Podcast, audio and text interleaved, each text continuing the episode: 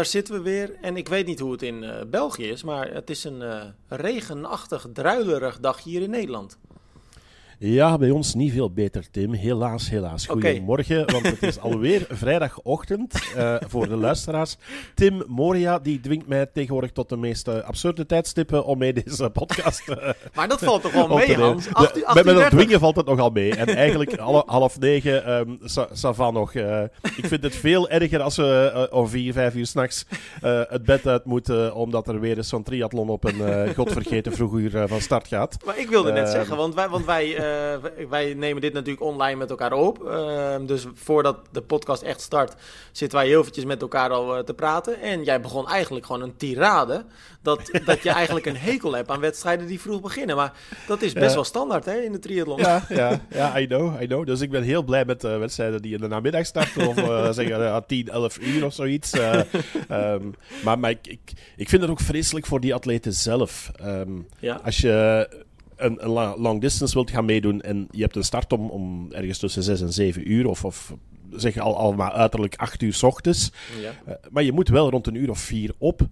En dan moet je gaan beslissen van, ja, ga ik nog ontbijten? Je, bent nog, je lichaam is nog in nachtmodus. En, en weet je, dat geeft altijd zo'n beetje een, een vreemd gevoel. En je merkt dan ook bij, bij veel atleten die wel eens klagen van uh, uh, ja, die hele ontbijtcyclus die dan uh, er heel anders uitziet. Want ja, je zit dan natuurlijk de avond voordien nog te carboloden. En, en s ochtends ziet je ontbijt er ook net iets anders uit dan de rest van het jaar. Maar hoe doe je dat dan, die laatste uren naar zo'n wedstrijd? Zien dat je genoeg energie binnenkrijgt en je moet wel eten, maar je hebt eigenlijk helemaal geen zin, want je lichaam denkt nog van, hé, hey, wat ben jij in godsnaam het doen om uh, het midden van de nacht uh, aan eten te denken? Dus uh, ik blijf dat een hele vreemde vinden. Maar het is ook wel zo, kijk, ehm, de adrenaline in je lijf lost dat ook wel op, toch? Want ehm, ik, heb, ik heb een aantal long distance gedaan. Nou ja, dus wat je zegt, dan sta je inderdaad om vier uur op, als het niet eerder is. Nou ja, dan probeer je uh, zo goed als zo, zo kwaad als het gaat, uh, probeer je inderdaad nog een ontbijt naar binnen te werken. Uh, maar weet je, je staat natuurlijk ook wel toch wel redelijk stijf van de spanning, in de goede zin van het woord. ja, vaak lukt het dan wel, toch? Ja, je, je bent gelijk, als je wakker bent, ben je wel, je staat wel gelijk aan. Ja, ja. Ik vond het overigens een mooie dat je zei van over dat, stijf in de goede zin van het woord. Ja, ik ben helemaal mee. Het, uh... Ja, het zou vervelend zijn als je helemaal stijf van de spanning echt bent. Hè? Dat, dat werkt het niet. Ja. Hans, eventjes... Uh... Slaap jij dan overigens die, die nacht? Want ik heb het zelfs als speaker dat in de aanloop naar zo'n wedstrijd, je wil absoluut niet te laten wakker worden. Je bent al bezig, je zit midden in, in die sfeer. Dus ik heb eigenlijk altijd redelijk slapeloze nachten, waar ik uh, om het uur wakker schiet en denk van oei, ik heb me overslapen. En dan kijk ik op de klok en het is twee uur s'nachts. Ja, nee, dat heb ik inderdaad ook. En, en, en ook dus die spanning die daar natuurlijk bij komt kijken. Wat ik wel altijd doe, uh, kijk, je gaat eigenlijk ook al ja, redelijk aan de late kant slapen. Ik in ieder geval. Dan ga je toch rond, rond 11 uur of zo naar bed. Wat normaal best wel gewoon een normale tijd is natuurlijk. Maar als je om drie uur, half vier opstaat, dan is het vroeg of is het laat. Uh, ik zet wel altijd dubbele wekkers. Dus dan weet ik wel zeker van oké, als de ene wekker het niet doet, doet in ieder geval de andere wekker het nog.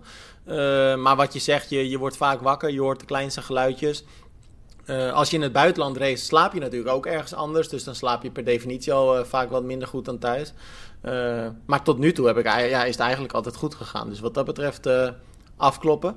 Maar helemaal eens, het zou wel fijner zijn als je gewoon lekker om tien uur mocht starten of zo, toch? Ja, dan wordt het soms wat lastiger met cut-off tijden, dus dat snap ik dan ook wel weer. Maar ja, goed, uh, dat zouden we eventueel nog aan, de, aan Andrew Messi kunnen vragen. Hè? Die werd er boos over in de podcast.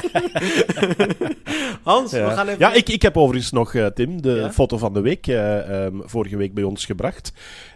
ter viering van 45 jaar ja. Ironman Hawaii op 18 februari. Ja. en als je naar dat resultaat kijkt, ik weet niet of je die eindtijden bekeken Bizar, hebt. hè? Ja. Ja. Daar, daar zaten erbij van 21 uur. Dan denk je van ja, dat zou in deze tijden niet meer lukken. Uh, nee. Alles boven de 17 uur. Dan uh, wordt de finish gewoon uh, genadeloos afgesloten. Ik kom je er niet meer door. Dus dat ja, waren toch nog Hans, andere tijden. Jij, jij, jij zegt genadeloos, maar laten we heel eerlijk zijn. We moeten toch ook niet terug willen naar een tijd dat je inderdaad 21 uur bezig bent, toch? Nee, ja, stel je voor dat ik dan 24 uur wakker moet zijn. Dan uh, ben ik niet meer aan te spreken straks. Dus, uh... nou, dat gezegd hebben we dan. Uh, uh, genoeg te bespreken deze week. leuke dingen, ook best wel hele slechte dingen. dan doe ik natuurlijk op Challenge Montpellier onder andere.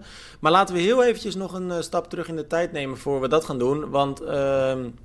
ehm Ja, wij, eh, wij zetten deze podcast altijd op zaterdag online. Uh, maar vorige week zaterdag, en daar hadden we dus ook de podcast van vorige week, uh, keken we er een beetje op vooruit. Maar vond natuurlijk Challenge Wanneka plaats. Laten we uh, daar niet te lang bij stilstaan. Maar wat ik toch wel eventjes benoemd wil hebben. De wedstrijd werd gewonnen door Jack Moody, bij de, bij de mannen dus. En bij de vrouwen, ehm, tweede plaats, Els Visser. Maar, ja. hele goede race. Ze was echt sterk. Fietste vooral bijzonder goed. Maar ze is verkeerd gereden, Hans. Ja. Wat vind je daar nou van? Dom. Ja, ja maar... ja, heel, heel, heel, kort door de bocht. Ik vind dat is helemaal het, uh, niet. Is, is het... Ja, zij zei zelf in een reactie achteraf van dat ze aanvoelde dat ze niet juist zaten, maar dat ze Rebecca Ja. Clark vertrouwde. Ja. Omdat die een local is en ze, ze is haar eigenlijk gevolgd. En dat gebeurt wel eens meer bij triatleten. En dan denk ik van, ja, eh, zelfs al, al begin je dat te denken, en misschien moet je dan meteen beginnen als je die bocht hebt genomen van, hey Rebecca, are you sure? Ik Ja. weet het niet, hoe dat in, in Ja, zo'n maar gevallen dat, ik, gaat. ik kan me zo voorstellen dat je, je zit totaal in de heat of the moment. Ehm, kijk, je rijdt er ook niet met 20 km per uur. Je zit hoog in je hartslag, Mhm. in je adrenaline. Ehm, ik, kan me voor, ik, ik, ik vind het eigenlijk helemaal niet dom. Ik vind dat best wel logisch. Ik vind het dan eigenlijk eerder een beetje stom dat daar op dat punt... Ja, toch geen, eh, geen begeleider staan of zo.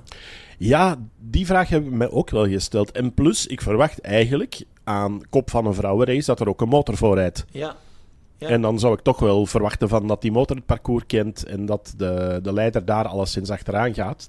Eh, nu, ik zie het nog in wedstrijden dat dat wel gedaan wordt voor de mannen en niet bij de vrouwen. Dus ik weet niet hoe het in, eh in Wanaka daarmee eh, gesteld stond. Daar heb ik ook geen, geen bericht van, van teruggekregen. Maar goed, ehm, dan zit je natuurlijk met het aloude adagium binnen de triathlonsport. Een triatleet moet zijn parcours kennen, theorie. Ja, ja, nee, maar dat is 100% waar. Alleen wat Els daar tegenover zegt. Overigens eventjes, wat ik belangrijk vind om heel veel aan te geven. Els die zei ook gelijk, want ik heb haar gelijk na de finish eh, gesproken. Midden in de nacht Nederlandse tijd. Zij zei ook, het is super kloten, plat gezegd. eh, maar het is gewoon mijn eigen fout, weet je. Dus ze steekt de hand in eigen boezem, dus dat vind ik heel Mhm. erg netjes.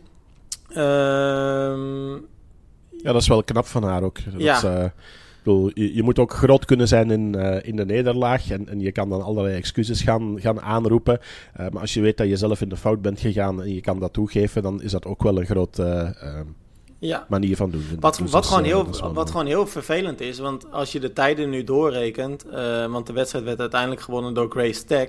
Die reed op het moment dat Els en eh, Rebecca eh, verkeerd reden, ja, drie tot vier minuten achter. Dat is precies de tijd die ze goed maakte door de fout van, eh, van, nou ja, van de twee koploosters dus.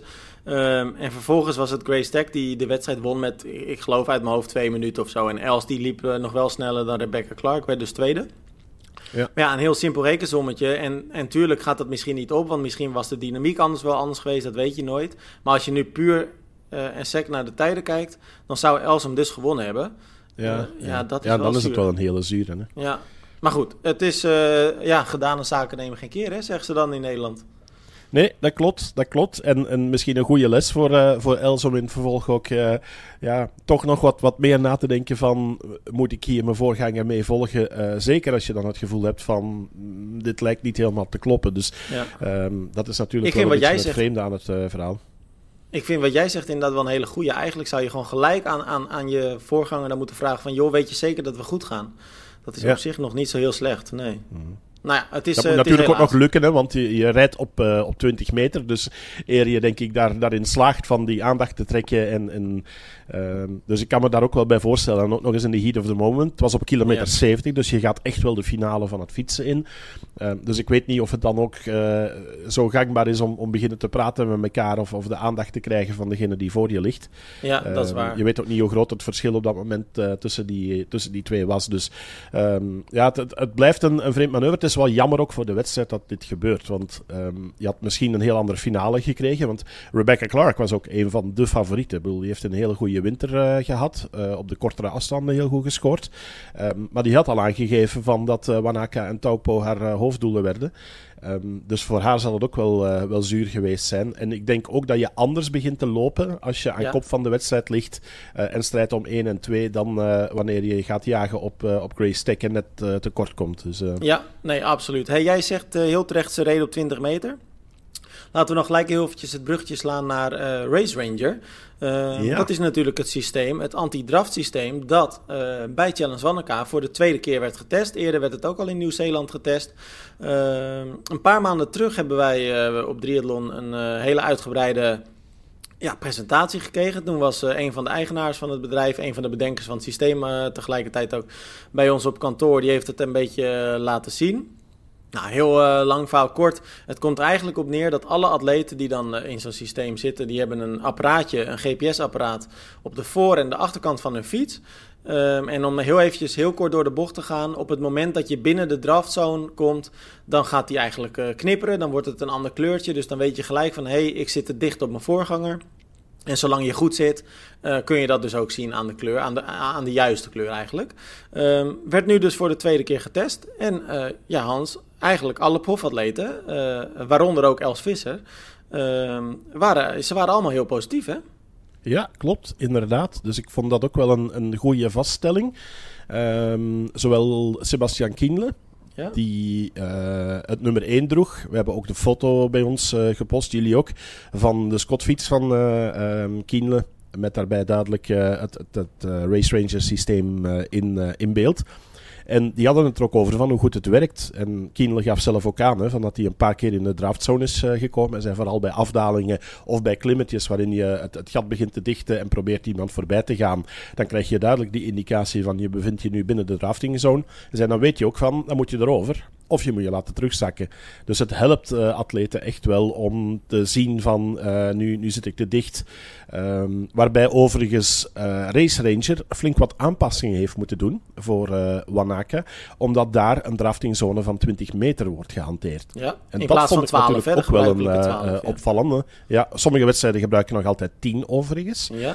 Um, dus de verschillen tussen 10, 12 en, en 20 meter, daar moet natuurlijk zo'n softwarematig systeem uh, rekening mee, uh, mee, houden. En daar had uh, Race Ranger wel wat problemen mee. Um, dus ze hebben de. Oorspronkelijk zijn er drie kleuren. blauw, rood en oranje. Blauw is als je echt binnen de draftingzone zit. oranje zou zijn als je buiten de draftingzone bent. En rood als je dicht bij de draftingzone komt, als ik dat goed geïnterpreteerd heb. Mhm. En bij Wanaka hebben ze besloten van we gaan met twee kleuren werken, omdat het te moeilijk is om die oranje kleur te gebruiken. Uh, omdat boven de 20 meter hadden ze wel wat problemen. Ja. Um, dat was in de range tussen 20 en 30 meter. Dan kregen ze reflecties via de weg. Um, en dan was de GPS niet meer helemaal betrouwbaar. Uh, boven 30 meter dan weer wel. En dat deed mij er eigenlijk ook bij nadenken, uh, Tim. Van waarom gaan niet alle long distances uh, volgens eigenlijk dezelfde regels te werken en zegt iedereen van kom we hanteren 20 meter. Want ja, dat, lijkt mij nog altijd wel het eerlijkste. Ja, daar ben ik helemaal met je eens. En wat ik het gekke vind, uh, want die 20 meter is natuurlijk bedacht door uh, Challenge Family. Uh, daar moesten atleten in het begin heel eventjes aan wennen. Zeker de atleten die natuurlijk wat minder sterk zijn op de fiets, want die zitten liever iets dichter op elkaar. Uh, maar eigenlijk als je nu alle socials checkt van de afgelopen, want die regel is al een paar jaar, uh, dat Challenge Family bij veel van de wedstrijden die 20 meter hanteert. Heel veel profatleten zie je ook best wel vaak een oproep plaatsen uh, van joh, organisaties. Um, kunnen we die overstap gaan maken naar die 20 meter? Want het, het, het wordt steeds populairder.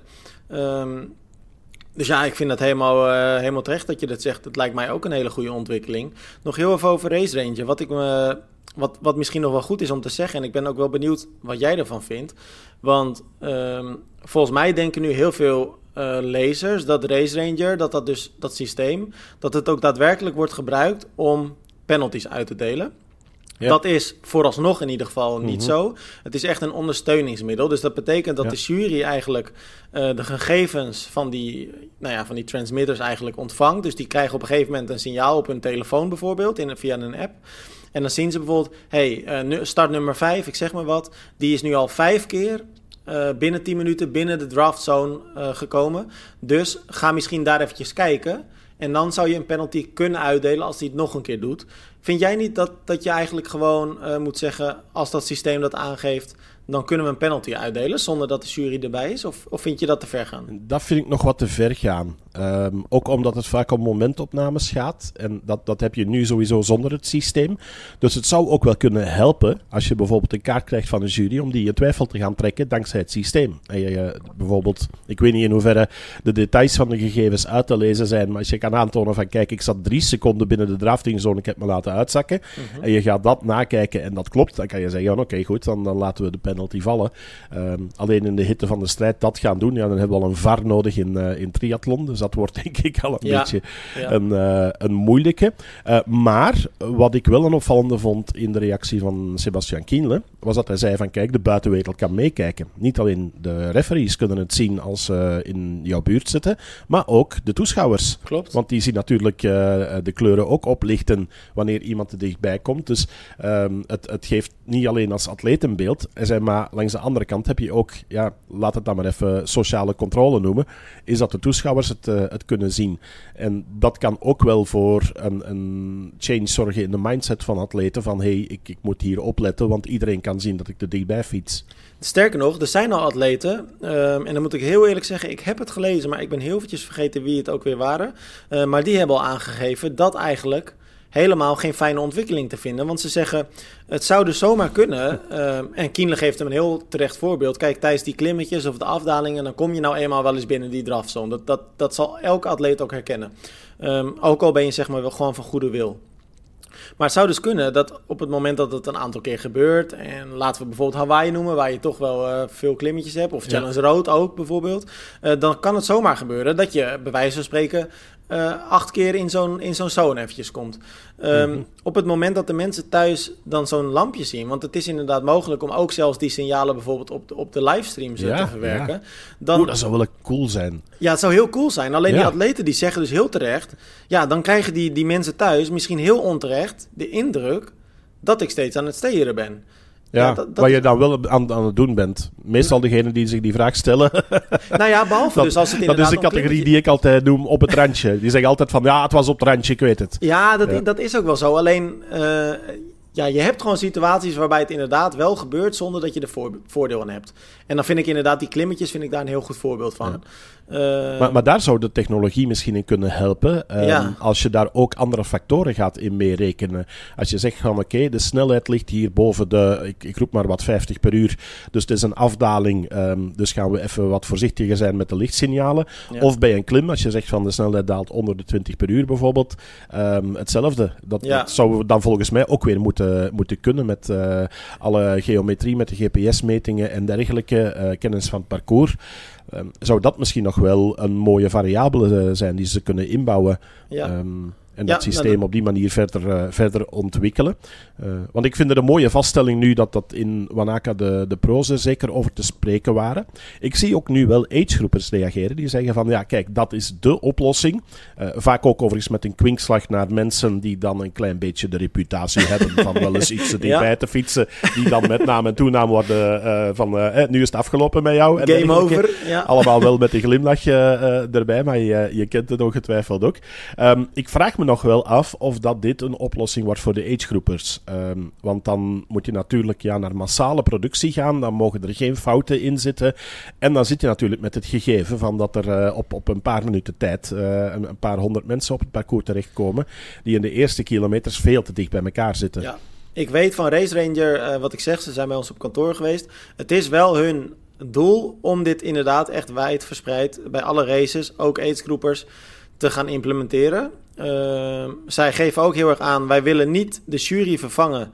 We willen eigenlijk gewoon zorgen dat een wedstrijd eerlijker wordt en daartoe een, ja, eigenlijk een, een handreiking maken, een, een, tool bieden die mensen dan kunnen gebruiken. Uh, maar zij willen inderdaad het liefste dat iedereen ermee gaat rijden. Ja. Uh, ja, ik zag ook reacties voorbij komen. Er zijn natuurlijk ook wedstrijden waarbij het parcours het eigenlijk niet eens toelaat hè, om, om niet te steren, want het is gewoon te druk dan. Ja, nee, klopt. Ik, ik, uh, ik, ik schoot even in de lach, want ik, ik was me net even heel visueel aan het voorstellen. Ik ben een jaar naar uh, Ironman Barcelona gaan kijken. Ja. En dan zie je gewoon pelotons van 100 man voorbij komen. En dan dacht ik van ja, als je dan zo een blauwe wolk ziet voorbij komen, dan zijn dat al die race lampjes die blauw oplichten. Ja, ja, ja. Nou ja, één ding is zeker Hans. Het is in ieder geval een goede ontwikkeling, toch? Ik bedoel, ik denk dat we dit best kunnen gebruiken binnen de sport. En ja, absoluut. absoluut. En ik vind het sowieso al, um, ook al wordt het op dit moment alleen met de pro's toegepast, maar het gaat ook wel helpen om stevige discussies, uh, zoals we in Hawaii hebben gehad met mensen die onterecht in de penaltybox staan. Ja. Uh, en waar het dan gaat over tienduizenden dollars en over hun, hun beroep. En, en bedoel, top 5 halen of niet in Hawaii, dat, dat uh, is niet alleen in prijzengeld uit te drukken, maar ook voor de rest van je sponsoring en dergelijke. Ja. En de media-aandacht die je dan mist omdat er een referee op dat moment jou ertussenuit pikt. dat, dat soort situaties gaan we dan kunnen vermijden, denk ik. Ja, nou helemaal eens. Hans, dan laat ik het nu eventjes aan jou. Gaan we de negatieve kant op? Of gaan we eerst nog eventjes de... Nou ja, eigenlijk de PTO. Ik weet niet. Volgens mij ben jij daar ook best negatief ja, over. Ja, misschien, misschien moeten we daar het, het eerst over hebben. Want ik vind eigenlijk dat wel het grootste nieuws van, uh, van de afgelopen week. Um, we hebben nog zitten lachen vorige week, weet je nog? Uh, ja. Toen we het hadden over uh, Jan Frodeno. Dat hij onbewust of bewust de datum bekend maakte van de PTO European Open. Uh, of hij dan in de ban zou geslagen worden of niet. Ja, nu is de grote vraag. Mag hij starten? Daar gaan we het dan straks even over, uh, over hebben. Dat is dan het, het uh, humoristische gevolg. Maar de PTO heeft vorige week aangekondigd dat er een PTO European Open komt in Ibiza op 6 mei tijdens het WK Multisport. Um, wat mij nog niet helemaal duidelijk was, maar dat begint steeds duidelijker te worden, is dat we dan op zaterdag de European Open krijgen en dat er dan op zondag gewoon een WK plaatsvindt. Mm -hmm. uh, long distance, wat ik dan ook weer een bizarre vind, want in dezelfde aankondiging zegt de PTO helemaal onderaan. Uh, een beetje langs de neus weg. Um, ja. het, zit eigenlijk zelfs een, een, klein beetje verstopt. Als je denkt van, oh ja, leuk, komt een nieuwe wedstrijd bij in, uh, in Europa. Je leest niet echt helemaal door. Um, maar onderaan het persbericht stellen ze dat de atletenboard unaniem heeft goedgekeurd dat er in de European Open en de American Open alleen nog maar de top 30 van start mag gaan. Of alleszins met focus op de top 30. En in de Asian Open in Singapore de top 20. Uh, en dat is dus top 30 en top 20 van de World Ranking. Ja. En daar staan op dit moment heel wat wereldtoppers niet in die top 30. Waaronder Jan Frodeno. Ja. Um, en toen ik het las, dacht ik van of dit nu unaniem goed... Dit is overigens um, Alistair Brownlee, die, die reageerde als een van de eerste vanuit die uh, Athlete uh, Commission van de PTO. Ook Brownlee staat niet in de top 30 op dit moment. En ik dacht maar, van, ja, dit is toch wel een hele vreemde ontwikkeling vanuit een door atleten gedragen uh, vereniging. Of dat pretenderen ze toch, uh, toch te zijn. Daar is ook al wel wat inkt over gevloeid deze week. Dus ik vond dit wel de, de meest bizarre vaststelling van, van de hele week. Is dat de, de PTO plots uh, ja, de, de schijn gaat krijgen van we gaan naar een eliteclubje. Heel exclusief. Alleen de top 30. Um, ook met de nieuwe regels die ze de week voordien hebben uh, afge, afgesproken. Of, of bekendgemaakt alleszins voor de nieuwe ranking. Want welke labels gaan die uh, PTO-tourwedstrijden krijgen volgens jou, Tim? Nou ja, dat is een hele terechte vraag. Iets wat ik daar tegenover kan zetten. Um, want ik kan geen spel tussen je verhaal krijgen. Maar wat ik, wat ik een, een, positief iets daaraan is wel. Uh, want ik heb ook een aantal organisaties gesproken. Uh, je kunt denken aan Ironman, Challenge. Uh, die zijn ergens ook wel weer blij dat de PTO nu iets minder deelnemers dus gaat toelaten bij die, bij die tours. Want dat betekent namelijk dat het ook voor minder atleten makkelijk gaat zijn om nou ja, daar punten te verzamelen voor die world ranking. Uh, dat betekent tegelijkertijd dus dat die atleten misschien weer iets meer richting de andere wedstrijden gaan trekken. Om daar punten te verzamelen. Dat is natuurlijk wel weer een, een, een positief iets dan. Ja, maar ik vrees dat vooral het gros van de punten uh, in die PTO-wedstrijden zal te verdienen zijn. Die gaan ongetwijfeld label Diamond krijgen. Ja. Um, en als je elders een wedstrijd hebt die dan brons of zilver is, dan zijn daar veel minder punten te verdienen. Dus je gaat naar een ecosysteem waarin de top 30 zichzelf in stand gaat houden. Daar ja, vrees de... ik heel erg voor. En uh, ja. allicht zullen er ook nog wel wat wildcards uitgedeeld worden. Um, maar, maar het feit van um, dat... Uh, je naar een top 30 gaat, daaraan gekoppeld ook nog eens overigens verminderd prijzengeld. Mhm. Ehm, het, het lijkt er heel sterk naar dat ze, dat ze het wat elitairder eh, willen maken. En misschien inderdaad dat er dan wat meer naar andere wedstrijden weer wordt getrokken. Maar de bedoeling van dit alles was net om de toppers tegen elkaar te laten racen. Hè? Ja, maar da- daarmee beantwoord je toch eigenlijk je eigen onduidelijkheid. Want het, we weten dan allebei dat dit dus geen stand kan houden. Want precies wat jij zegt, als het inderdaad zo is dat die PTO-wedstrijden die, die, die, die platina-klassering gaan krijgen, wat, wat ongetwijfeld zo gaat zijn, ja, dan blijft die, die top 30 zichzelf inderdaad in stand houden. Nou, dat is een totaal onwenselijke situatie. Eh, niet alleen voor de media, maar ook voor eh, het, het overgrote deel van de profatleten. Ehm, du- dus, dus die gaan dan natuurlijk in tussen haakjes opstand komen. Dat gaat niet werken. Ehm, eh, en daarbij komt inderdaad ook nog, en dat verbaasde mij eigenlijk nog meer. ehm, dat in datzelfde bericht, jij zei het, dit werd heel erg eh, aan het eind, een soort tussen de regels door, maar even medegedeeld. Maar datzelfde geldt inderdaad voor het prijzengeld. Jij noemde het Ja, net kort. Het gaat van een miljoen per wedstrijd naar 600.000 dollar. En dan zag ik een reactie van Sam Renouf.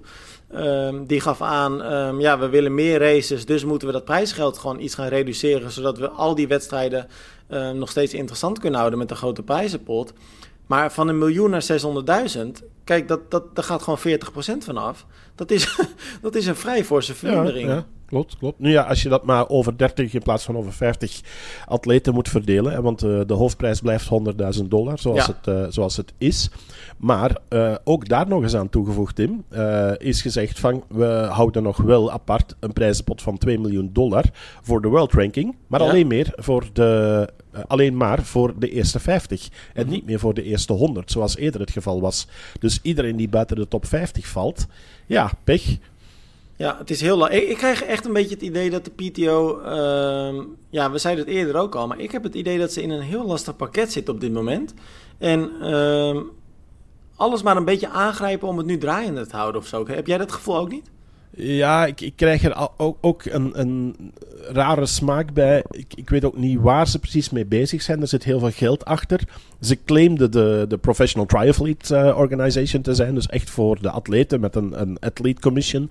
Eh, nu hebben al een aantal atleten off the record laten weten van dat daar eigenlijk weinig eh, overleg is tussen de commerciële cel en de atletencel. En dat ze eigenlijk niet zo heel veel te zeggen hebben.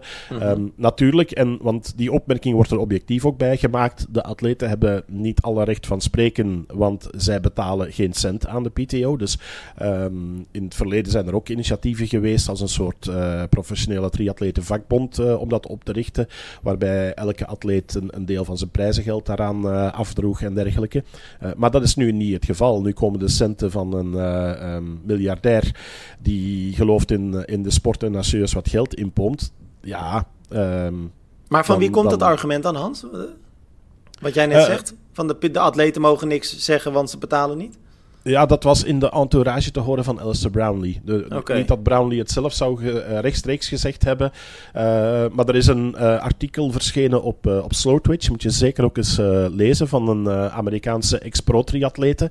Ehm, die zei van ja, ik heb ook een tijdje geprobeerd om als pro te leven. En ik was blij toen met de komst van de PTO. Maar zij is ook bijzonder kritisch met wat er nu gebeurt. Want ze zei ook van ja, als ik nu in die situatie zou zitten. Je staat niet in de top 50. Ehm, en daar gaat het dus over andere over het feit van dat die atletencommissie het unaniem zou goedgekeurd hebben. Maar dus met de opmerking dat uit die entourage zou gebleken zijn dat eh, ehm, de atleten in principe toch niet zo heel veel te zeggen hebben. Ja. Dus dat er op een ander niveau beslissingen worden genomen. En dat kan ik me ook voorstellen, want daar komen de centen vandaan. Ja, maar en- tegelijkertijd vind ik, want ik, ik snap inderdaad wel dat degene die betaalt uiteindelijk beslist. Eh, en, en die rijke meneer die jij dan net noemt, dat is natuurlijk meneer Moritz. Nou, die, die, die heeft echt miljarden. Ehm, dus die heeft vrij diepe zakken. Maar het argument, de atleet die betaalt niks, dus heeft niks te zeggen, dat, dat vind ik vrij kortzichtig. Want laten we heel eerlijk zijn, zonder die profatleten is de PTO natuurlijk helemaal niks. Hè? Want, ze, want, ze, want ze organiseren ook geen wedstrijden, niks. Ze doen niks. Nee, klopt, klopt. Dus uh, op, op dat vlak is het een beetje een, eh, een dubbele moraal op, uh, op dit moment. Um, en ze kunnen natuurlijk keihard roepen, want iedereen die in de top 30 zit, die gaat zijn bek wel houden. Ja, die gaat ja. gewoon lekker kastje. Dus op dat vlak, dat gaat wel blijven, blijven bestaan.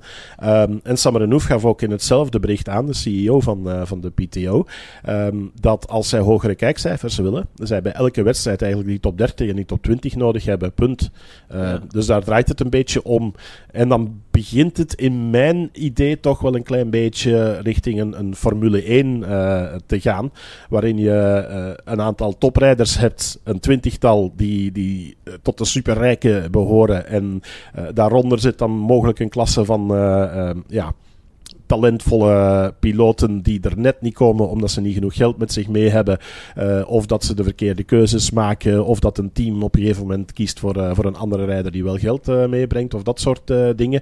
Maar dan creëer je een heel exclusief wereldje. Met een twintigtal toppers en al de rest dat er achteraan hinkt, ja, dat, dat valt er dan een beetje buiten. En dat, dat zou ik wel jammer vinden. Zeker als je kijkt naar hoe breed het topveld is op de lange afstand bij ons. Ja, en, en, en daarbij komt um, ook nog, want dan vraag ik me dus ook af. Jij zegt dan heel terecht, dan krijg je inderdaad een beetje de Formule 1 um, ehm, waarbij je 20 uh, en dus in dit geval een 30 uh, atleten hebt... die, die eigenlijk, ja, alles, alles draait dan om hun. Um, maar, dat, maar in, als ik dan naar die rankings kijk... Uh, en Jan Valdeno is daar nu natuurlijk het allerbeste voorbeeld van... En die grapte dan uh, natuurlijk dus op gisteren, daar hintte jij net ook al eventjes naar, op social media, waarin hij zich dan richt tot Gustav Iden en Christian Bloemenveld, waarin hij ze met een knipoog vraagt of ze misschien een wildcard voor hem kunnen regelen, zodat hij ook in Ibiza kan racen. Uh, maar, en weet je, kijk, we weten 100% zeker, Jan Vodeno gaat die wildcard toch wel krijgen, want die willen ze wel aan de start. Maar hij staat niet binnen die top 30. Um, kijk, je krijgt dus nog een heel opmerkelijk systeem eigenlijk, waarbij de PTO dan straks gaat zeggen: Oké, jij krijgt wel een wildcard, jij niet. Eigenlijk is het heel ondoorzichtig op basis van wat dat dan gebeurt. Uh, ja, eigenlijk is dat toch het. Dan, dan zie je toch eigenlijk dat het systeem nu al niet werkt dan. Nee, inderdaad. Dat was mijn eerste reflex toen ik dat zag. Um, en ik, ik ben ook wat verder in die lijst gaan kijken. Daar staan namen tussen. Dat je zegt van ja, die moeten eigenlijk altijd aan de start kunnen komen. Uh, op, op Belgisch gebied denk je dan bijvoorbeeld alleen al maar aan Bart Arnouds, die tegenwoordig uh, in, in de nadagen van zijn carrière, ik wil niet onrespectvol klinken uh, mm -hmm. naar Bart, maar hij is ook niet meer van de jongste, dus hij gaat ook geen, geen vijf, zes races meer per jaar doen. Um, dus hij is wel selectiever in de wedstrijden dat hij uitkiest. Um, maar hij staat nu ergens, ik, ik denk 82ste of zoiets uit mijn hoofd.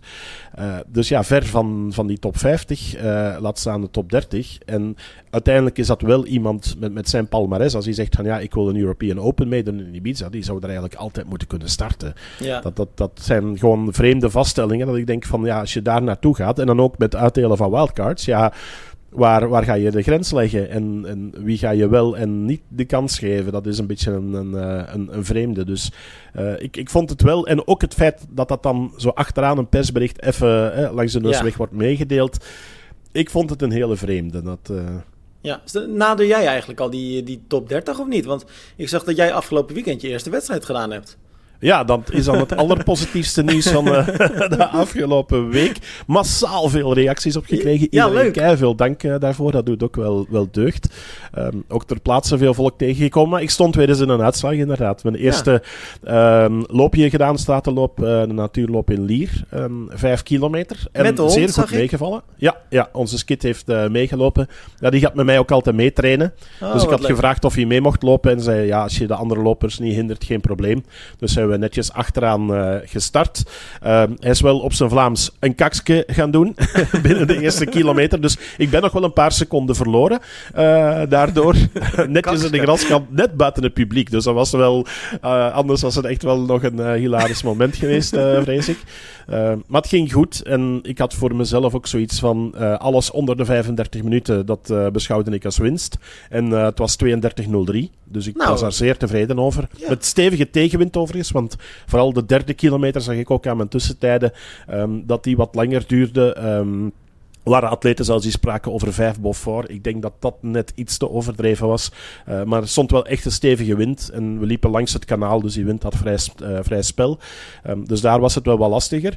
Maar ik had een goed gevoel. En het was de eerste keer dat ik echt terug eens vijf kilometer in wedstrijd liep. En, en dat viel me super goed mee. En, en ehm, dat is dan iets om, om op verder te bouwen. Dus ik ben daar echt wel, eh, wel Ja. heel content mee. Ja, En, ja. en de dag na, na de wedstrijd, of, de, of twee dagen daarna, kon je gewoon nog prima lopen? Of had je toen wel Ja, dat ging- dat ging eigenlijk ook eh, best wel goed. De dag nadien had ik wel wat last. eh, maar maar ja, niet echt heel veel last. Ik bedoel, je merkte het wel. Een klein beetje stijf eh, in, in de bovenbenen. Maar voor de rest, nee, ça va, Dat, Nou, dat ging perfect. heel goed. Nou, en dan met alle reacties erbij en zo, was echt super tof. Ehm, eh, ik zag ook een reactie van eh, Challenge Vieux Boucault. Die zei van, we are ready for you. Dus eh, ook dat wordt, wordt leuk. Ehm, Nou, dus nee, brugge- ik, ik, eh, ik, ik- ik ben wel, wel content. Eh, de, de eerste stap naar eh, mijn eerste halve triathlon is gezet. Dus Ja, je moet perfect. ergens beginnen, hè, Tim? Nou, dat, dat is zeker waar. En wie het kleine niet eert, is het grote niet weert, hè? Nee, Hey, voilà, eh, voilà. ja, Wa- wa- ja, wat heb jij gelopen en gefietst deze week? Ik heb wel veel gefietst zelfs. Ik heb, nou, ik heb, volgens mij heb ik dat vorige keer verteld, rondje Amerongen gereden, 180 kilometer. En toen heb ik drie dagen later, dat was afgelopen zaterdag, dus eigenlijk de dag dat onze vorige podcast online kwam. Toen ben ik eh Swift opgegaan. Eh toen ben ik drie keer achter elkaar de Alpe d'Huez op en af gereden. Eh, dus dat was ehm, nou ja, met, met een st- aanloopstuk bij elkaar eh, 80 kilometer. Ruim 3000 hoogtemeters. Dus dat was echt wel een, een pittige, pittige training. Maar was leuk om te doen. Dus wat dat betreft tof. En verder heb ik nog een paar ja, mooie, mooie buitentrainingen gedaan. Morgen, dus als deze podcast online komt, ga ik eh, opnieuw rondje aanberongen. Dus ik ben nu wel echt eh, veel uren aan het maken. Veel, eh, veel kilometers aan het maken ook. En ehm, ik zie dat ehm, bij, ook bij mij gaan de, de, de winterkilootjes er nu weer langzaam af. Dus dat is goed. En, Goed zo. ja, ik, je merkt, wat, wat ik altijd leuk vind, is dat je gewoon altijd wel weer merkt dat als je het weer wat serieuzer aan het oppakken bent, dat je echt die vooruitgang boekt. Mhm. En je merkt gewoon dat het ook, weet je, het gaat ook steeds makkelijker. Dus dat is echt Ja. eh, top. En ik merk dat het tempo. Het geeft ook een goed gevoel, hè? Precies, het is echt zo. En ehm, dus dat is eh, gewoon lekker. En eh, weet je, Wat, wat, wat ik me nog wel afvraag, als je dan zit te zwiften op Alpe d'Huez, zet je dan Nederlandse carnavalsmuziek op? Om zo helemaal in de sfeer van de Hollandse bochten te komen? Nou, nee, ik zet dan Duitse slagersongs op. nou, vaak zet ik gewoon lekker een podcast eigenlijk op. Dus dan luister ik eh, ja, eigenlijk eh, verschillende podcasts. Soms over sport, soms over actualiteit. Of eigenlijk verschillend, maar meestal een podcast. Dat vind ik toch wel vaak wel relaxed.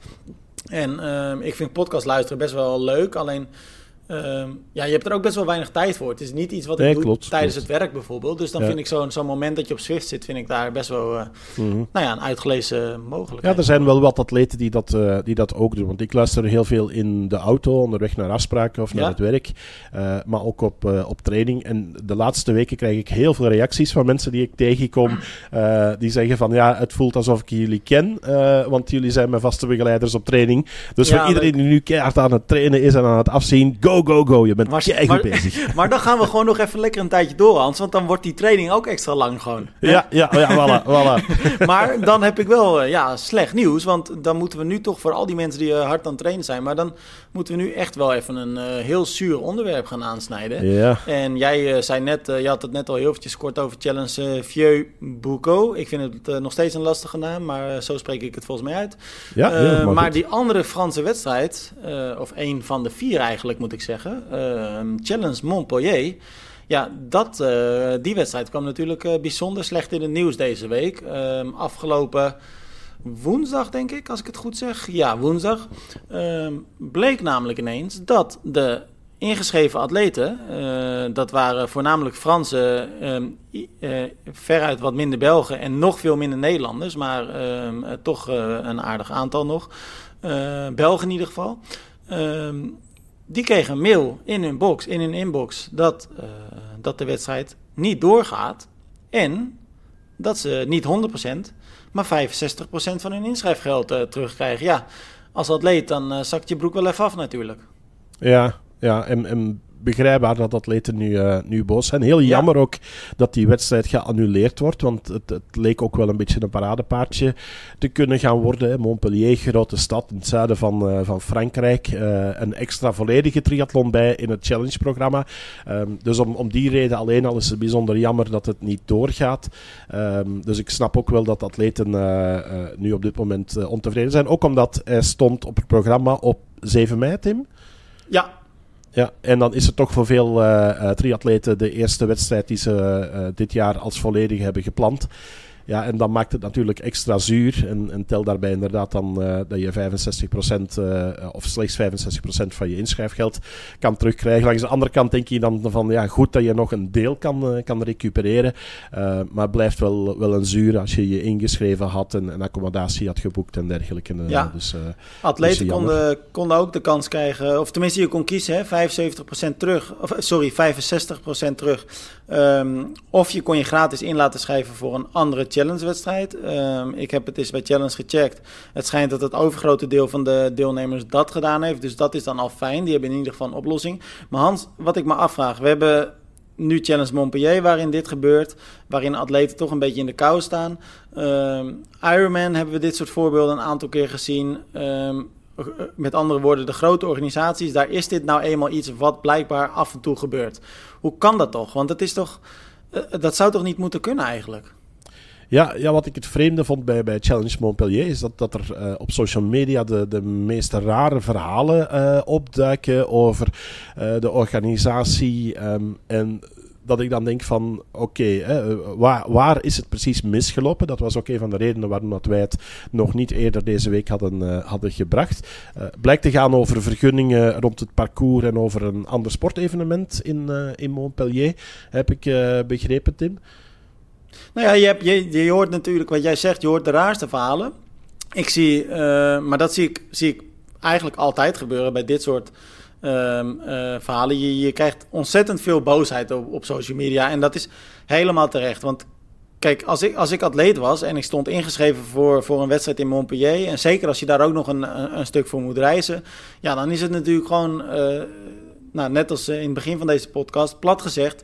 Kloot als jij ineens een mail krijgt van. A, je wedstrijd gaat niet door. En B, je krijgt niet je volledige um, uh, inschrijfgeld terug. Um, maar Kijk, wat, wat heel veel atleten volgens mij vergeten, en dat geldt voor Ironman, dat geldt voor Challenge in dit geval, dat geldt voor Xterra, dat geldt voor Super League Triathlon, maar dat geldt ook voor alle hele kleine lokale wedstrijden in België en in Nederland en waar ook ter wereld. Wat heel veel atleten volgens mij niet weten, uh, en, en, eigenlijk is het ook helemaal niet zo gek, maar uh, een wedstrijd die georganiseerd wordt, die opent in 99% van de gevallen de inschrijving eerder dan dat de vergunningen volledig rond mhm. zijn. En uh, Challenge Montpellier had wel degelijk een vergunning en dat was ook gewoon helemaal prima. Alleen er zijn wijzigingen uh, doorgevoerd waardoor die vergunning niet meer geldig was. En uh, toen moesten ze inderdaad hals over kop op zoek naar alternatieven. Dat hebben ze ook opgeschreven in het, in het bericht wat ze naar buiten hebben gebracht. Uh, ik heb dit ook gecheckt bij Challenge uh, en, en dat klopt. Er is er zelfs nog een team uh, geweest wat, wat heeft gezocht naar alternatieven daar. Toevallig ook met, met, met het team van Challenge Vieux Boucault, die daarheen is gegaan om te kijken van kunnen we vanuit Frans perspectief nog een oplossing bieden. Ehm, nou, die was er niet. Ehm, en toen, is, ja, toen moest er, hoe zuur het ook is, Um, en begrijp me niet verkeerd, hè? Totaal verschrikkelijk voor de atleet. Maar er was gewoon geen andere oplossing. Um, ja. ja. Ja, weet je wat? Dan, dan kan je ook weinig anders. En dan uh, zie ik inderdaad verhalen van, uh, van atleten die dan zeggen: ja, en het geld wordt in de zak gestoken.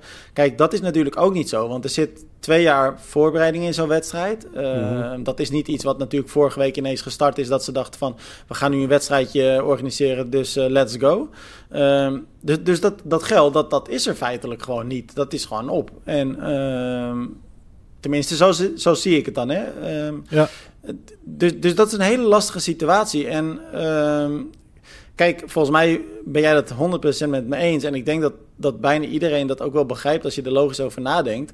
Er is natuurlijk geen enkele organisatie die denkt: we gaan een wedstrijd aankondigen, we gaan mensen laten inschrijven. En uh, vervolgens steken we het geld in onze stak en organiseren gewoon lekker niks. Dat, dat, heeft natuurlijk helemaal geen zin. En zeker niet als je een grote organisatie bent. Nee, dan kan je andere dingen gaan doen om uh, snel rijk te worden. Dus, ja, uh... precies. Maar dat zou ook de doodsteek zijn voor al je andere evenementen. Dus ja, dat, ja klopt Maar ja het, ja, het is een hele lastige... Ik, ik weet niet hoe jij erover denkt.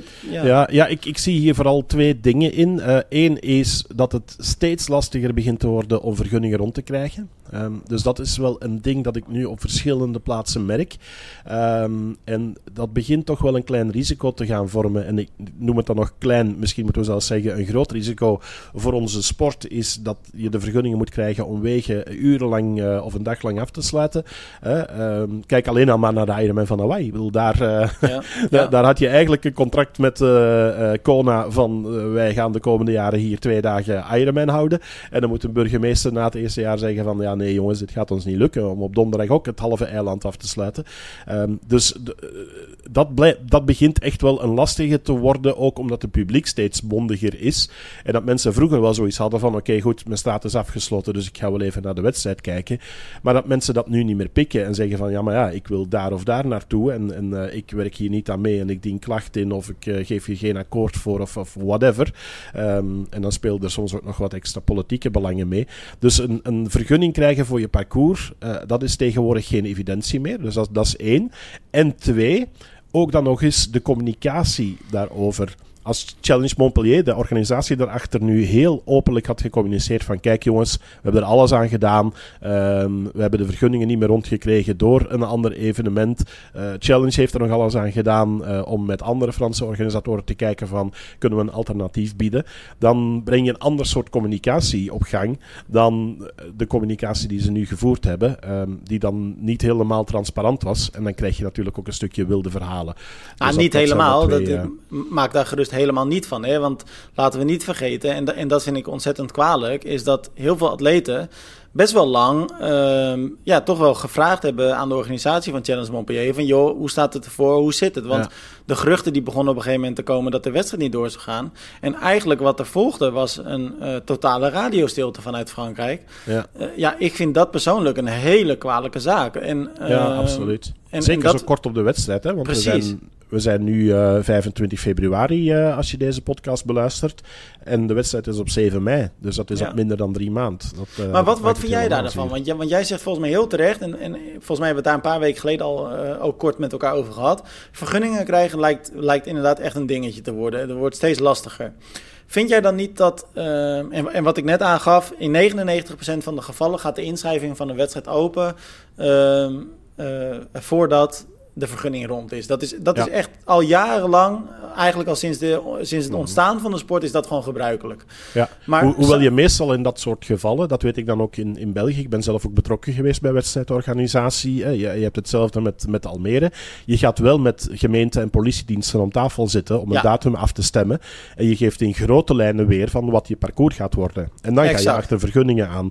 Dus op dat moment zou de stad zeg maar al mee moeten zijn en zeggen van kijk op die datum gaan we voor de triathlon van, van Montpellier in dit geval. Ja, uh, en Alleen, zou je die zekerheid al voor een stuk moeten hebben. Maar dat, maar, dat, maar dat was dus in het geval van Montpellier was dat ook akkoord en, en die vergunning was er gewoon. Alleen je en, en dat geldt, weet je, dat geldt ook voor vooral de grote wedstrijden.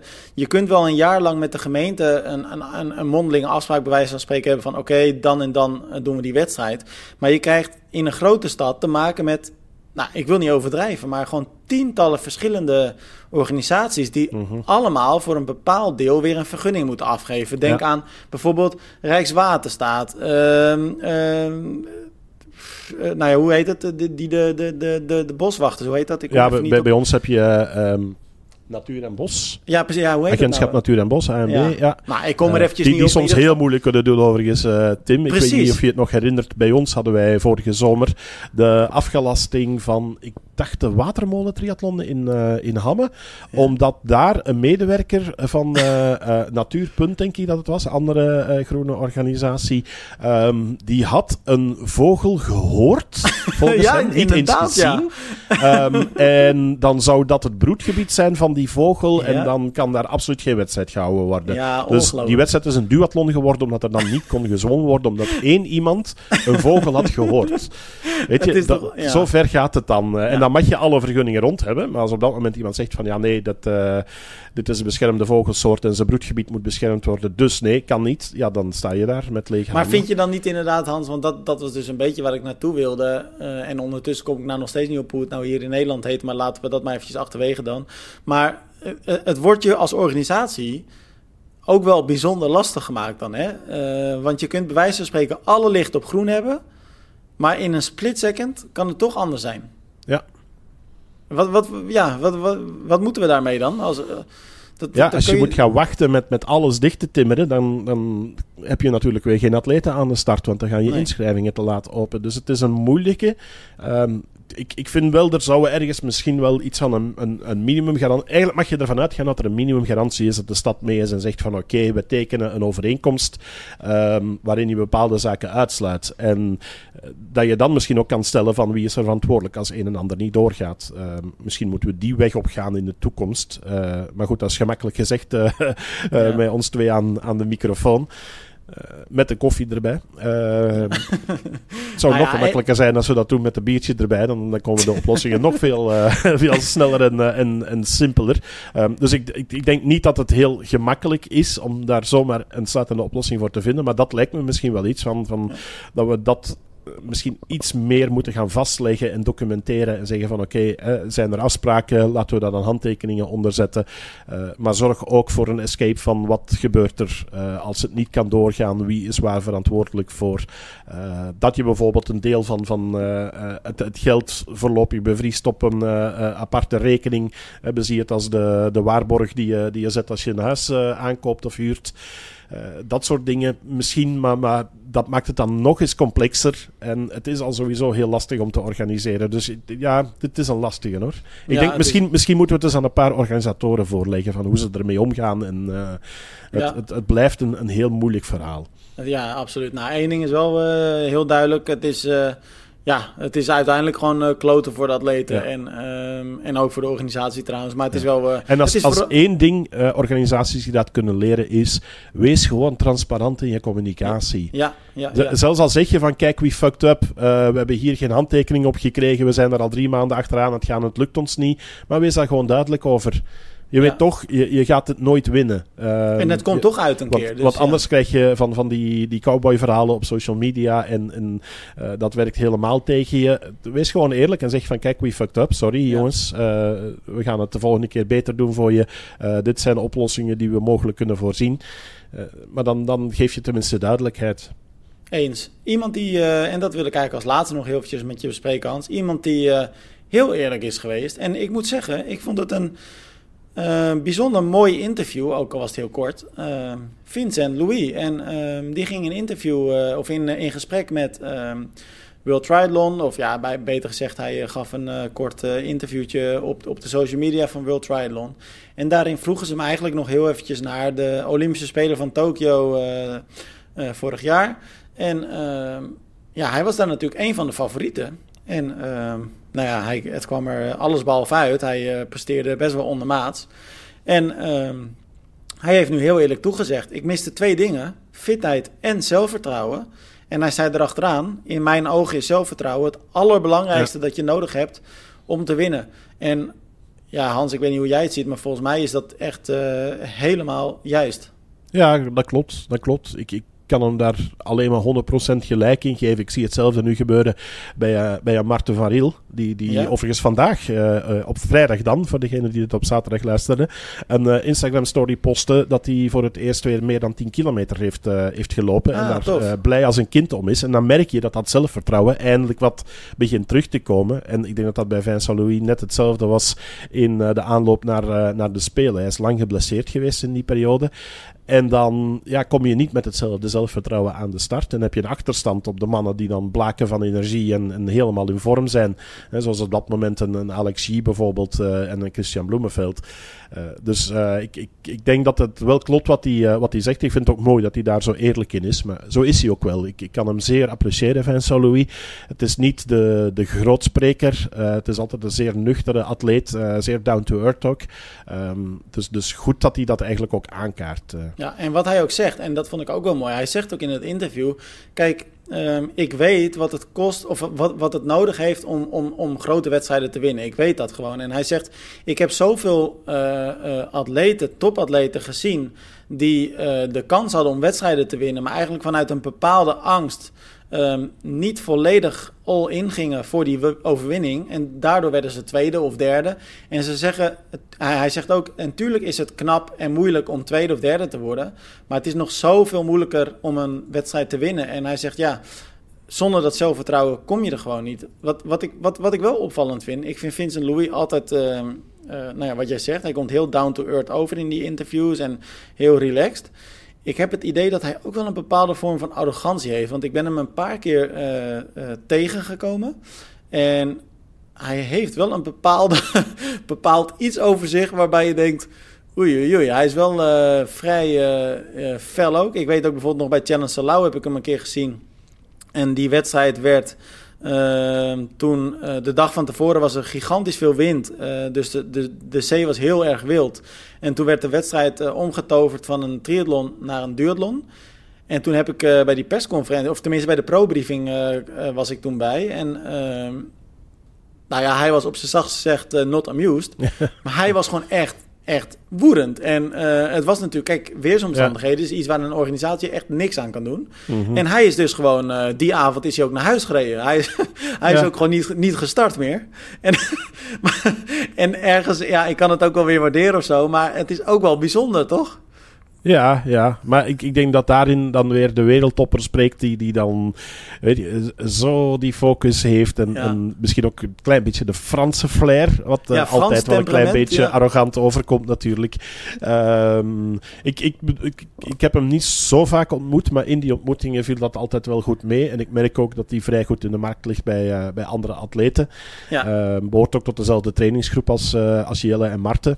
Dus op dat vlak, of behoorde, want Marten zit daar niet meer bij natuurlijk, uh, bij, uh, bij Joel Filiol. Um, maar uh, ja, ik kan me er wel iets bij voorstellen als hij dan zo ontgoocheld is, dat hij dan zegt van oké, okay, ik uh, pak mijn spullen en ik, uh, en ik rij naar huis. Al is dat natuurlijk niet zo mooi richting de organisator. Uh, ah, ja, hij, leek echt, hij leek toen echt, ja, ik wil niet heel vervelend zijn, maar hij leek echt een beetje een klein kind die aan het stampvoeten mm -hmm. was omdat hij zijn zin niet kreeg. Aan de andere kant, daar moet ik ook tegenover zetten. Een paar weken geleden waren wij natuurlijk bij um, de Global Tri Awards in Nice. Hij was daar ook.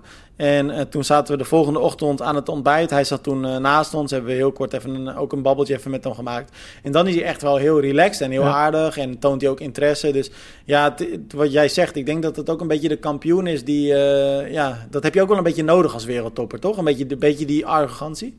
Ja, ja, dat klopt. Dat klopt. Overigens, jij was dus op, op het feestje, wat niet echt een heel groot feest was. Maar nee. is, is Iden daar wel aan het feesten geweest en het dansen? Iden is daar wel geteld 30 seconden aan het feesten geweest. Hij hij, heeft, hij heeft toen 30 seconden achter de draaitafel gestaan. En hij uh, noemde zichzelf toen ook DJ Eden.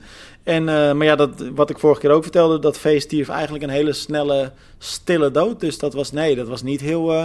Jan kijkt uit hè, naar de feest. Ja, ja voilà, dat was de reden waarom ik het, uh, waarom ik het vroeg. Hij zei van, ja, de, de legendary afterparty moves of, of Gustav. En dan vond ik het geweldig wat hij dan vervolgens zei. En ik kwam niet helemaal uit zijn woorden. Hij moest zo even nadenken.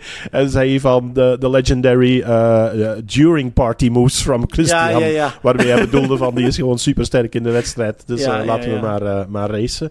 Dus het zou mooi zijn om, om die drie tegen elkaar uh, te, gaan, uh, te gaan zien racen in, in de European Open. Um, voor we zover zijn, overigens nog een, een onderwerpje, of onderwerpje. het is eigenlijk wel een heel groot onderwerp op dit moment. De aardbevingen in Turkije en in Syrië. Wij krijgen in België een initiatief van Olivier Smeekens, de man achter um, Try to Change. Wat we de -hmm. vorige twee jaren met triathlon.be ook mee hebben ondersteund. waarbij eigenlijk iedereen zich kan inschrijven en met training of wedstrijdkilometers um, het, het, project eigenlijk kan sponsoren. Je doet gewoon een triathlon op jezelf um, of in wedstrijd. Uh, je legt je tijd vast en je spendeert een bepaald bedrag. Dus je schrijft je eigenlijk in dat weekend voor Try to Change. Uh, dat gaat dit jaar helemaal in het teken staan uh, van um, het, het, consortium 1212 in, in België, wat dan de fondsen door kan storten naar de slachtoffers van de aardbevingen. dus kudos ook voor, voor Try to Change dat zij daar daaraan gaan werken. Dat zal het weekend van 14 maart zijn, overigens. En dan zijn er al wat wedstrijden, dus mensen die gewoon meedoen aan de wedstrijd kunnen dat eigenlijk ook gebruiken als log voor uh, hun deelname aan, uh, aan Try to Change. Uh, alle informatie ga je daar ook op triathlon.be nog over vinden. Dus dat is al een mooi initiatief daarvoor. Ja, zeker. Nou, en aangezien jij die kans dan aangrijpt, ehm, vind ik het ook wel goed om nog heel eventjes te zeggen dat Challenge Family en Raufi ook een evenement zijn gestart. Die loopt al sinds afgelopen dinsdag. Ehm, wat zij doen is atleten die uh, uh, kunnen op Rauvi en daar kun je ook gewoon een gratis account voor aanmaken voor 14 dagen. Dus het kost je als atleet uh, eigenlijk helemaal niks. Um, een route van 8,7 kilometer uh, rijden. En elke atleet die die ronde volbrengt, nou, het kost je dus hooguit 20 minuutjes. nou ja, die, daar wordt een, een, een, euro voor gedoneerd. Dus dat is top. Daarnaast uh, doneert Challenge ook nog per race een uh, bepaald bedrag, waardoor ze hopen met elkaar ruim 35.000 euro uh, te gaan doneren. Dus dat is ook een gigantisch bedrag. En wij gaan vanuit Triathlon um, volgende week, um, en daarover komt nog een artikel, um, ook een, een, een, vast moment pakken. Dat zal waarschijnlijk een door de weekse avond gaan worden, waarin we dan met zoveel mogelijk lezers ook eventjes die ronde gaan afleggen. Ja. Oh, en op die manier toch nog een, een bijdrage zullen leveren. Want ja, Hans, kijk... Dan ga ik misschien wel, uh, wel meer rijden. Ik, heb, uh, ik moet heel eerlijk zijn, ik heb het nog nooit gebruikt. Okay. Um, het heeft ook nog niet dezelfde naam natuurlijk als Swift. Want nee. als ik het goed begrijp, mag je het echt wel zien als een concurrent van Swift. Hè? Uh, het hele Roofy of Rauvi verhaal. Ja, dat, dus, dus, ik moet heel eerlijk zeggen, ik, heb, ik zit ook voornamelijk op Swift. Rauvi is natuurlijk... Kijk, Swift is um, eigenlijk een, een nepwereld tussen haakjes. Hè? Dus dat zijn niet echt bestaande routes. Ook al zit dan wel de Alpe d'Huez erin en de Mont Ventoux. Uh, maar in principe zijn het allemaal niet bestaande routes. En het is ook een soort cartoony wereld, dus getekend. Um, Rauvi is echt, dat zijn eigenlijk alleen maar bestaande routes, waarbij uh, de routes met een, een, camera op een auto of een motor gefilmd zijn. Dus je rijdt echt, uh, dus als je bij wijze van spreken uh, de Alpe d'Huez rijdt, dan rij je ook echt op de Alpe d'Huez. Dus alles wat je ziet, is wat je in het echt ook zou zien. Um, Challenge Family heeft een partnership met Rauvi, waardoor heel veel van de challenge-wedstrijden, de parcoursen, die zitten ook echt in het programma. Dus dat is wel grappig voor triatleten. Je kunt ze echt rijden. Waarbij ik wel gezegd moet hebben, uh, uh, mijn persoonlijke mening, is dat ik Swift wel veel leuker vind. En dat is tweeledig. Uh, enerzijds omdat er gewoon veel meer gebruikers op zitten. Dus mm -hmm. de, de mogelijkheden zijn ook wat, wat, wat, wat ruimer. Je hebt veel meer wedstrijdjes, evenementen, nou ja, noem maar op. En B, ik vind het ook net even wat, wat lekkerder fietsen. En ik weet niet precies waar dat nou in zit, eerlijk gezegd. Maar het voelt voor mij net even wat echter. En uh, ja, ik weet niet precies waardoor dat nou komt, maar het, het voelt wel zo, gek genoeg. Ja, ik, ik, uh, ik zeg het, ik heb ze nog, nog niet kunnen vergelijken. Ik heb wel een paar keer Swift uh, geprobeerd. Um, dus misschien moeten we het, uh, moeten we het eens doen. Um, ja. Als we die, nou, rij, die rij rit hebben op Rovi, dat we dat we samen mee fietsen. Dan kunnen we misschien nog eens achteraf over uh, palaveren van hoe dat dan meeviel. En uh, ja. dat is wel, uh, wel een leuke. Dan kunnen we ook nou, een klein beetje vergelijken met, met Swift. laten we dat doen. En laten we dan dus bij deze ook eventjes check, de luisteraars, check vooral eventjes zowel Triathlon NL als Triathlon BE. Want er komt daar binnenkort, de, de, dat zal binnen, binnen nu en, en twee dagen waarschijnlijk zijn, de oproep om, ehm, nou ja, met alle details voor die rit. Dus rij vooral mee. Het kost je niks. Het kost je hooguit 20 minuten qua tijd. En uh, ja, Hans, we kunnen er kort over zijn. Die mensen in Turkije en Syrië, die hebben het hard nodig, toch? Want dit is een krankzinnige ramp daar. Ja, ja, absoluut. absoluut. Dus uh, op dat vlak uh, zou ik zeggen, de triatleten die, die mee kunnen doen en een steentje kunnen bijdragen, zeker doen.